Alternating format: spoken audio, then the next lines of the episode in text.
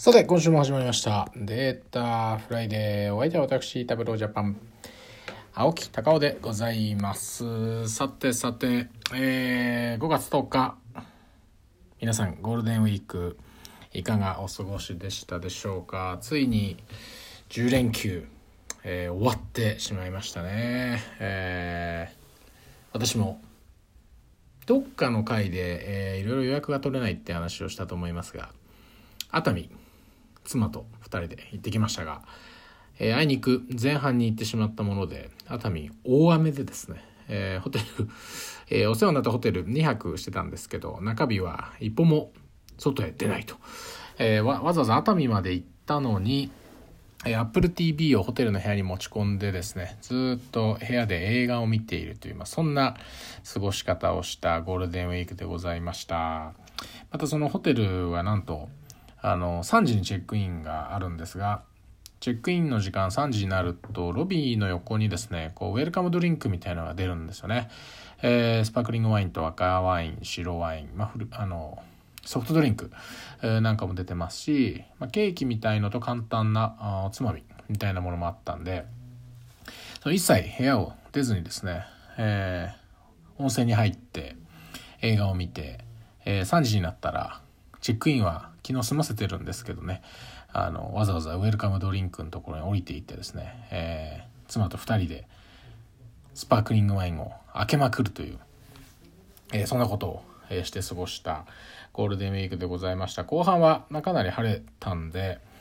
えー渋滞に巻き込まれながらも遠出をされた方もいらっしゃったでしょうし、えシステムの入れ替えで、え働いていたという方もいらっしゃるでしょうし当然あのサービス業とかねいろんな職業の方によっては、え10連休ではなく、ま、途中お仕事なんかをされて過ごしたという方も多いんじゃないでしょうか。ま5月1日にいよいよお改元、え新しい天皇陛下も即位をされて令和っていうね、えいよいよ時代に突入したわけでございます。えー知ってますか皆さん？あのこの「令和」は海外に説明するのに、えー実は英語の意味っていうかですねこう英訳がついていて「令和」の英語の訳っていうのはですね「 Beautiful Harmony」なんですね。 Beautiful Harmony。えー綺麗ですねなんか令和っていうよりも Beautiful Harmony の方が非常に綺麗でいいんじゃないかななんて個人的には思ったりするまあ今日この頃でございます。さていよいよ5月10日になりまして、えーかねてよりお知らせをしておりましたデータデイアウト。5月14日が、えー来週火曜日ということで迫ってまいりました。今日現在今日現在の今5月8日にこれ収録をしてるんですが天気予報、えー東京なんつって、えーちょっとググってみたりするとですねなんか曇りのち雨みたいなのがねちょっと出てたんで当日どんな天気になるか非常に不安です。ちょっと雨が降っちゃうと。あ大丈夫ですね、えー、ヤフーさんの天気予報によると5月14日曇り時々晴れ23度最高気温最低気温14度降水確率30%なので、まあおそらく降らないかなという感じです、まあ、降水確率30%まさにデータこれデータドリブンですね。あまあ傘は持っていかなくてもいいだろうっていう感じでしょうか。さあ、すでに、えーもう登録自体は、えーデータデイアウト締め切ってるんで、今からという方は残念ながらご参加いただけないんですが、えータブロー社員、タブロージャパンの社員もですね、今総出で準備に当たっていまして、当日会場で、まあ、スタッフと一緒に我々も T シャツを着て、えー皆様をお迎えする準備が整いつつありますんで、ぜひ、えーでに登録がお済みの方はですね、お忘れのないように、ぜひご来場いただきたいなと、5月14日です。で、まあ、このゴールデンウィークの間にですね、この5月10日の放送回、何を喋ろうかなってこうずっとこう考えてたんですけど、まあなかなかネタがないですね。ゴールデンウィーク中10連休で、えーネタを探して、まあ、どうにかこうデータ活用とかデータドリブンとかデジタルとか、まあ、いろいろななんかそれにあの話のオチをつけられるようなものをちょっといろいろ探していたんですがなかなか見当たらないということで、まあ、今日はあのよしな仕事をしゃべる会にしたいなというふうに 思っています、えー、ご容赦ください。あの私は東京関東あの関東東京住んでいましてえー、今回今回じゃないですね、えー、今年のゴールデンウィーク、まあ、非常にテーマになったのは渋滞、えー、皆さんも車でお出かけになった方渋滞。巻き込まれたという方が多かったかなと思いますが東名高速道路が新東名ができたのに実は知られていなかったので、え結構空いていたとかですね、えカーナビがこう反映されてないので新しい道路が。やっぱこうカーナビに目的地を入れても例えば東京から御殿場のアウトレットに行くってなっても昔あった道しか当然カーナビは新しいデータが入ってないので、えー、その経路をこっちの方が早いですよとか、まあ、ビックス含めて道路情報なんていうのは今データでほぼリアルタイムに吸い上げられていて、えー、どこが混雑してるなんていうのは分かるようにはなってきてますがやっぱりこう道路がここに開通しましたよっていうものがそもそもないとカーナビもそっちがいい新しい道だと判断できないということなんですですね、えー、まあ、それがあったおかげで新東名なかなか、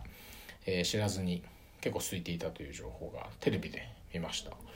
あ、カーナビもあれですよね。考えてみると私の車にもカーナビがついていますが、まあ、ハードディスクをガチャッと外してちょっと前のものなんでガチャッと外してあのメーカーに送ったりとかあとは CD ロムとか DVD みたいなもので多分アップデート用の地図データみたいなものを多分買わないと道路がずっとこう反映されないのであの新大橋ジャンクションから、えー、首都高で湾岸線に抜けるみたいなのを走っていてもですねずっとこう道なき道を走っているっていう感じになるんですよねカーナビ上は。なのでなんかこれもなんかこうデジタルによって本来は解決されてもいいかなって思いながら、えー、車をえ、乗っていた今日この頃であります。まあ、あと新幹線がね、あの、なんか上越新幹線止まったなんていうのもありましたけれども、まあ、結構、えー、10連休、人によっては、まあえー、休めたっていう方も多いですし、えー、会社に行きたくないとか、えー、もうそれを飛び越して会社を辞めたいという新入社員が増えてその会社辞めますっていうのを会社に言うを代行する会社が繁盛してるなんていうのもね、え聞こえてきてますけども。まあ、いろいろ面白い世の中っていうかですね、まあ、変わった世の中になってきたなという感じですね。で令和っていうのは、うん、どういうよあの年になるかっていうのを結構いくつかのテレビ番組でやってたので私もちょっと調べてみました。これからどういうことがま近まえているかなんですが、まあ、近場でいくとまず今年、え9月から11月にかけてなんですけどえー、ラグビーのワールドカップが実は開催されるというのは皆さんご存知でしょうか？2020年東京オリンピックに割と目が行きがちかなと思うんですけど実はラグビーワールドカップがやるんですね、えー、全国12カ所やるみたいです。札幌釜石熊谷調布横浜袋井っていうのかな袋井、えー、豊田東大阪神戸福岡熊本大分えー、北は北海道南は九州までっていう感じですね。12都市で開催されるということですんで、まあ、ちょっとラグビー、えー、あれは前回はどどこで南アフリカでやった大会でしたっけね？あ南アフリカを倒したのか、えー、ラグビーワールドカップね非常に日本盛り上がりました。五郎丸選手なんつって、えー、あのポーズが有名になりましたけど日本でせっかくやるワールドカップなんで、まあ、ぜひチャンスがあれば見に行ったらいいかなと思います。で、それが終わると、終わるとじゃないですね、ラグビーワールドカップ開催中の10月、私の誕生月でもありますが、10月には、えー、消費税がいよいよ8%から10%に上がります。で、またこれ、えー、10%に上がるにあたってですね、軽減税率の適用っていうのがすでにニュースなんかでもやってますし、おそらく10月直前に各ニュースとか、まあ、ワイドショーをめいたものでいろいろ取り上げると思うんですけれどご存知ですかね？生活必需品、えー、とされている、まあ、食品食品食べ物なんかを中心に8%に据え置かれるということで、えー、世の中こう8%かかるものと10%かかるものが入り乱れるんですよね。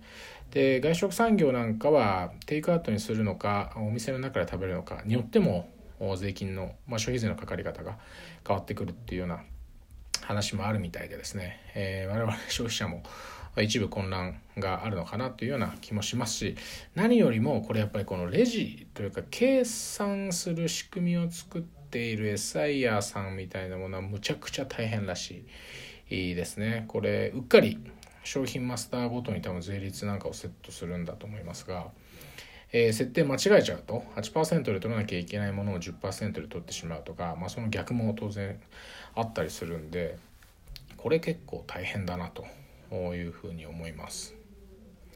あとは同じ同じく10月に、えー、第4の携帯キャリア今 NTT ドコモソフトバンク KDDI、えー、この3社がやってるっていうのは梅田さんもご存知なところと思いますが、えー、第4の携帯キャリアですね、えこれが参入してきます、え我々のビッグユーザーでもあります楽天さんですね。楽天さんがついに、え4番目の携帯キャリアとして参入されるということで、まあ、価格体系含めて私も一コンシューマーとしてはどういうプランで、えー、どんな内容で、まあ、人口カバー率なんかも含めてどういうサービス内容で展開されるかというのは非常に興味深いですね。まあ、ある新聞報道によれば、え、業界全体の携帯代が3割安くなる、えー、2割ぐらい安くなるんじゃないかっていうような話もあるようです。まあ競争によって値段が下がるっていうのはまあいい反面どうでしょうね、えー、全体的に物の値段がこう下がってしまうと、まあ、デフレっていうかこう我々の給料も上がらないかなっていうところもあったりして、まあ、良きにつけ悪しきにつけというところなんでしょうか。さてそして令和2年来年には2020年いよいよ東京オリンピック開催ということになってますしそのちょっと先にこれ面白かったのは2022年か。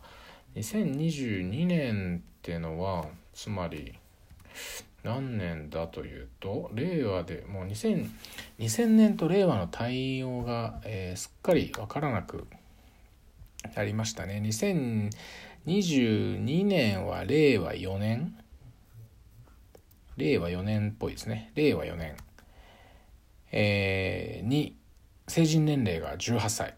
えー、20歳のお祝い、えー、してたのが18歳と、まあ、昔原付が15歳。ん？かな？で合ってるんで、えー、だったと思うんで、えー、いよいよこの18歳になるということで少年法の適用とか選挙権とか選挙権はもう変わってるか、えー、いろんなものが18歳に引き下げられるということのようですね。これ成人式どうするんだっていう問題がなんかありそうですね。あとはあれか、えー、新幹線が開通すると2025年、えー、関西万大阪・関西万博この間決定しましたけどこれ2025年令和でいうと7年、えー、今から2004年5年ぐらいしかないんでまだ生きてますね私も、えー、万博の開催大阪、ま、東京オリンピック前回の1964年の東京オリンピックも東京オリンピックで景気がこう高揚してですねわった相手オリオリンピックが終わった後に景気沈み込むかなって言った時に、えー、大阪万博があの太陽の塔ありましたけれども、えー、それでそのあんまり下がらなかったっていうことがあるみたいなんで今回も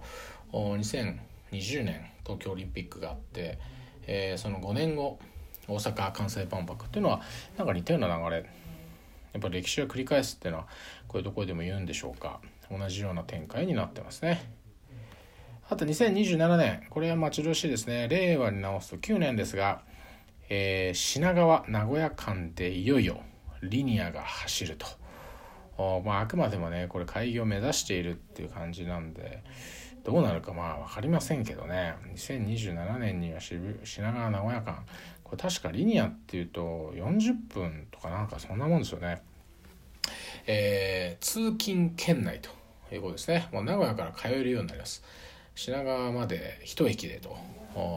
こうむちゃくちゃ近いですね。あの下手にねちょっとどっかあの北の方とか西の方とかに住んでる方よりもひょっとしたら会社が定期代を認めてくれれば名古屋からさっと品川へ通っちゃう方が早いなんて、えー、そんな時代が来るのかもしれません、まあ、そんな令和でございます。 Beautiful Harmony、えー、皆さんがねこれからどんな令和という時代を過ごされるのか私はま興味があるようでないようで、どんな人が聞いてるかわからないんであれなんですが、まあ、ぜひいい年にしていきたいなというふうに思いますよね。で、まあ、ゴールデンウィーク10連休って話を一番最初にしたんですが、まあ、ゴールデンウィーク10連休もするとですね、えー、まあ、ゴールデンウィーク10連休がない歴代の年にもありましたがやっぱ5月病ですね。えー、ま特に新入社員とか、まあ、あるいは日本の企業は4月で組織が変わったりとかですね移動があったり転勤があったりいろいろ人が 動く時期でもあるので。わっとこう緊張感の中で4月を迎えて、えー、5月に突入してゴールデンウィークで、えー、一服ついちゃうとですねこう精神的に、えー、グッとくると会社行きたくないと辞めたいみたいなね、えー、そういう人も多い、まあ、5月病なんですけど、5月、えー、5月病というか昔過去のデータフライデーでも喋ったことがあるかもしれませんがある企業さんがですね今この人事の観点でデータ活用を進めているっていう話をこれからするんですけども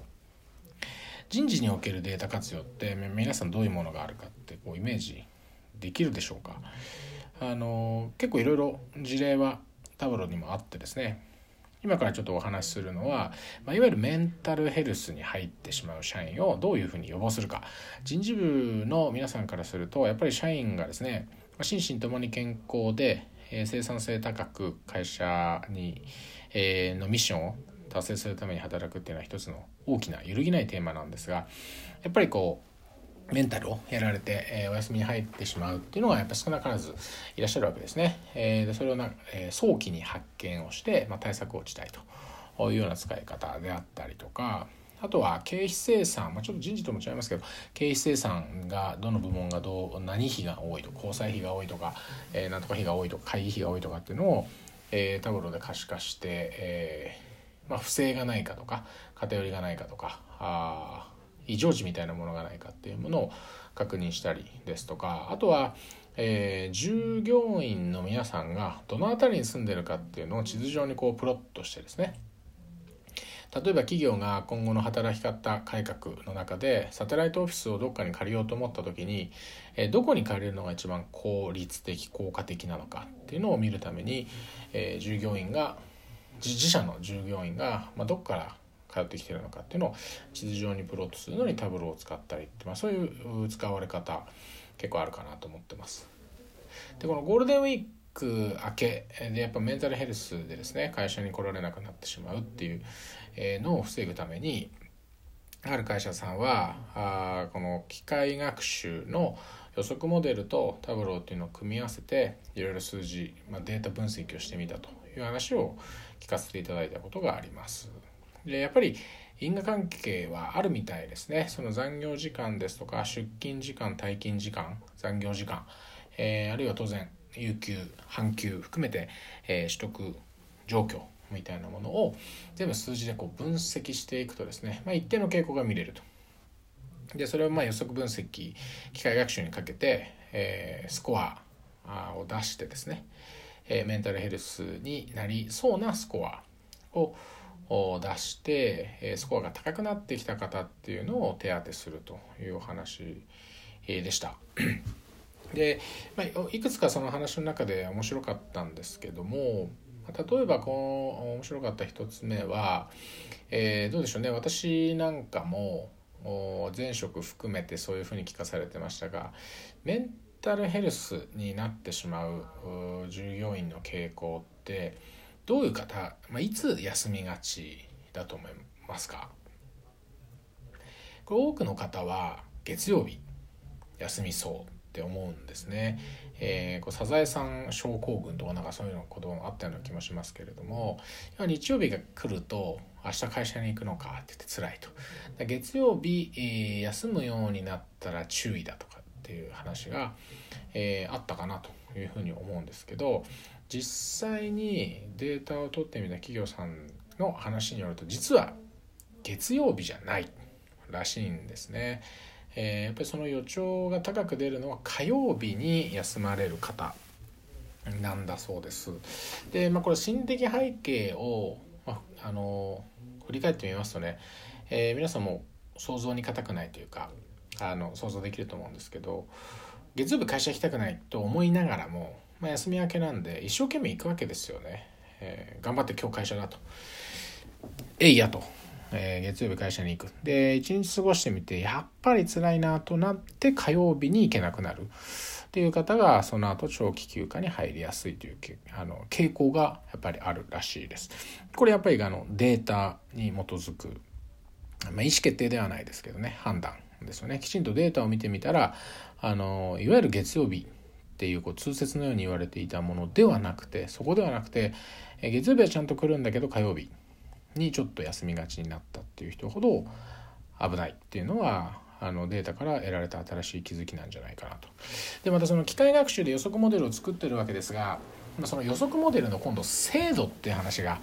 あ当然予測に関してはつきものだと思うんですけどこれ予測モデルに関してはやっぱ予測は100%にならないわけですね。天気予報だって今100%当たらないですから予測モデルで100%はないんですけどあのどうしても予測の精度を求めがちですね、えー、機械学習をやっている企業さんあるいはそれをサポートしている方々と話をしていてもですね例えば、えー、POC 的に、え、予測モデルを作って需要予測なんかを例えばやってみたと。でそれの新しい、まあ、正しい率合っていた率っていうのが80%でしたといったものを、まあ、経営陣というか上位層に報告するとじゃあ今度は85%目指せと。こうなるわけですね。でこれ85%じゃあ仮に目指してですね達成できたとして85%になりました。よしじゃあこれでやろうってなるのかというとじゃあ今度は87%まで上げてみようかとか、えー、まあ、言い出しかねないですね、まあ、そうすると結局じゃあ100%目指すんですかって話になっちゃってあんまりこう予測にどこまで求めるかっていうそこで無駄な時間とお金を使ってしまうかなっていう会社さんも多いかなと思うんですが。えー、この人事のそのメンタルヘルスに入ってしまう方をまあぶり出すというか洗い出すリスクをスコアリングする機械学習予測モデルにおいてはあのそこの正解率っていうのはそんなに高くない、まあ、具体的な数字はお話しされてませんでしたけどそんなに高くは出してないって言ってました。これつまり重要なのはそこで判断をするのに、えー、大きな間違いが起きるか起きないかなんですよね。で今回の例えばそのメンタルヘルスに入る入らないっていうような、えー、ものアウトプットをが欲しいのであれば例えばそこの正答率は例えば50%でも全然構わないんだと。結局は早く、え、フォローできて何事もなかったということが確認できればいいのであってそこの労力を惜しむ必要がないということで、えー、その正確性というのはあまり求めてないというのが非常に印象的でありました。私の過去の実績っていうか経験体験談においても、ま、前職、で私がいろいろデータ分析予測モデルなんかを作ってる時にある管理職が当時私の上司が言ってくれたのはそのこの確からしさのまあ、つまり100%に近いか近くないかっていうのは問う必要はないと。で例えば、えー、これの確からしさが90%か95%かそれが、えー、その判断において非常に重要な5%なのであればそこの5%は追求した方がいいと。ただし90%と95%って別にビジネス上あんまりそこに判断に狂いは出ないよねと。つまりおおむね90%こっちがいいですっていうものと95%こっちがいいですよねっていうものと判断は変わるんだろうかと。まあ、90%でも95%でも雨が降る降水確率 90%95% だったらどっちとも傘持ってきますよねと。であれば別に90でいいんだという話をされていた方がいてですね、まあ、そういう話をちょっと思い出したりして、えー、印象的だったなというふうに思います。あまああのまあ、こういう形でですねいろんなところで、えー、データ活用、まあ、進んでますしま Beautiful Harmony 令和の時代においてはですねやっぱこう人間の持つ知恵と経験がデータで裏打ちされてですねやっぱりそこのハーモニーが、えー、奏でられて企業が社会が、えー、何でしょうね世界があより良い方向に向かっていくといいんじゃないかなと思いますし、まあ、その手助けというか、まあ、パートナーとして我々タブローが皆様に選択いただけるようになってくると、まあ、よりいいかなというふうに思います。で、最後、毎回宣伝になりますが、まあ、そんな話がいっぱい聞ける5月14日、えー、データデイアウトありますんで、もう登録締め切っちゃったんで、えー、今更言うなよって感じかもしれませんが、今更言うなよじゃないんです。えー、過去何回も言ってます。えー、ぜひですね、まあ、これ各社、あの、いろいろメディアパートナーさんも入るので、各メディアでそのイベントの様子はレポートされると思いますし、このデータフライデーでも、ちょっと放送回はまでは決めてませんが、えー、5月中あるいは6月最初の方の放送で、えー、データデイアウトじゃなくて、あ、データデイアウトか。データデイアウトこんなでしたっていうご報告を私の方から差し上げたいなと思いますんで、えー、ぜひ引き続き続報を待っていただきたいなというふうに思います。あそしてデータデイアウト当日会場に来られる方に関しては、私も会場で、えー、皆さんのご来場お待ちしている立場にいますので、ぜひ、いつも聞いてますとか、えー、1回だけ聞いたことがありますとか、あのー、そういう声が一件でも聞ければ、えー、非常に嬉しいなというふうに思う限りです。さて、えー、残り、まあ、5分から4分ということになりましたので、えー、次週およびもろもろ宣伝をしたいんですが、えー、私、今更ですが、インスタグラム始めました。個人的な写真というよりかはこのデータフライデーを広めるために SNS の力を借りようということでインスタグラム、えー、若い人に教わりながら写真加工してみたりしながらやってますんでインスタグラムやられているという方是非フォローしてください。今多分 URL が画面上に出ていると思います。そして、えー、来週5月17日および24日ですね、えー、来週とその次の週の放送回はなんと、えー、データフライデー初めての外部ゲストをお招きしてですね、えー、非常に熱い話を語っていただいておりますんで、えー、ぜひそちらも楽しみにしていただきながら、えー、ゴールデンウィーク終わってちょっと憂鬱な気分の中お弁当を食べながら聞いていただいている方も残業をしながら聞いていただいている方もいろんなシチュエーションで聞いている方いらっしゃると思いますが、えー、またこの5月も乗り切って6月祝日ないですからね、えー、もう7月20日？海の日のあの20日じゃないのかなも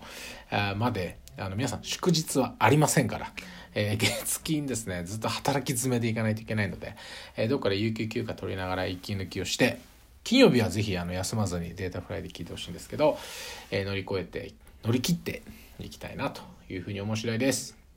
はい。えー、今週はこんなところで、えー、終わりたいと思います。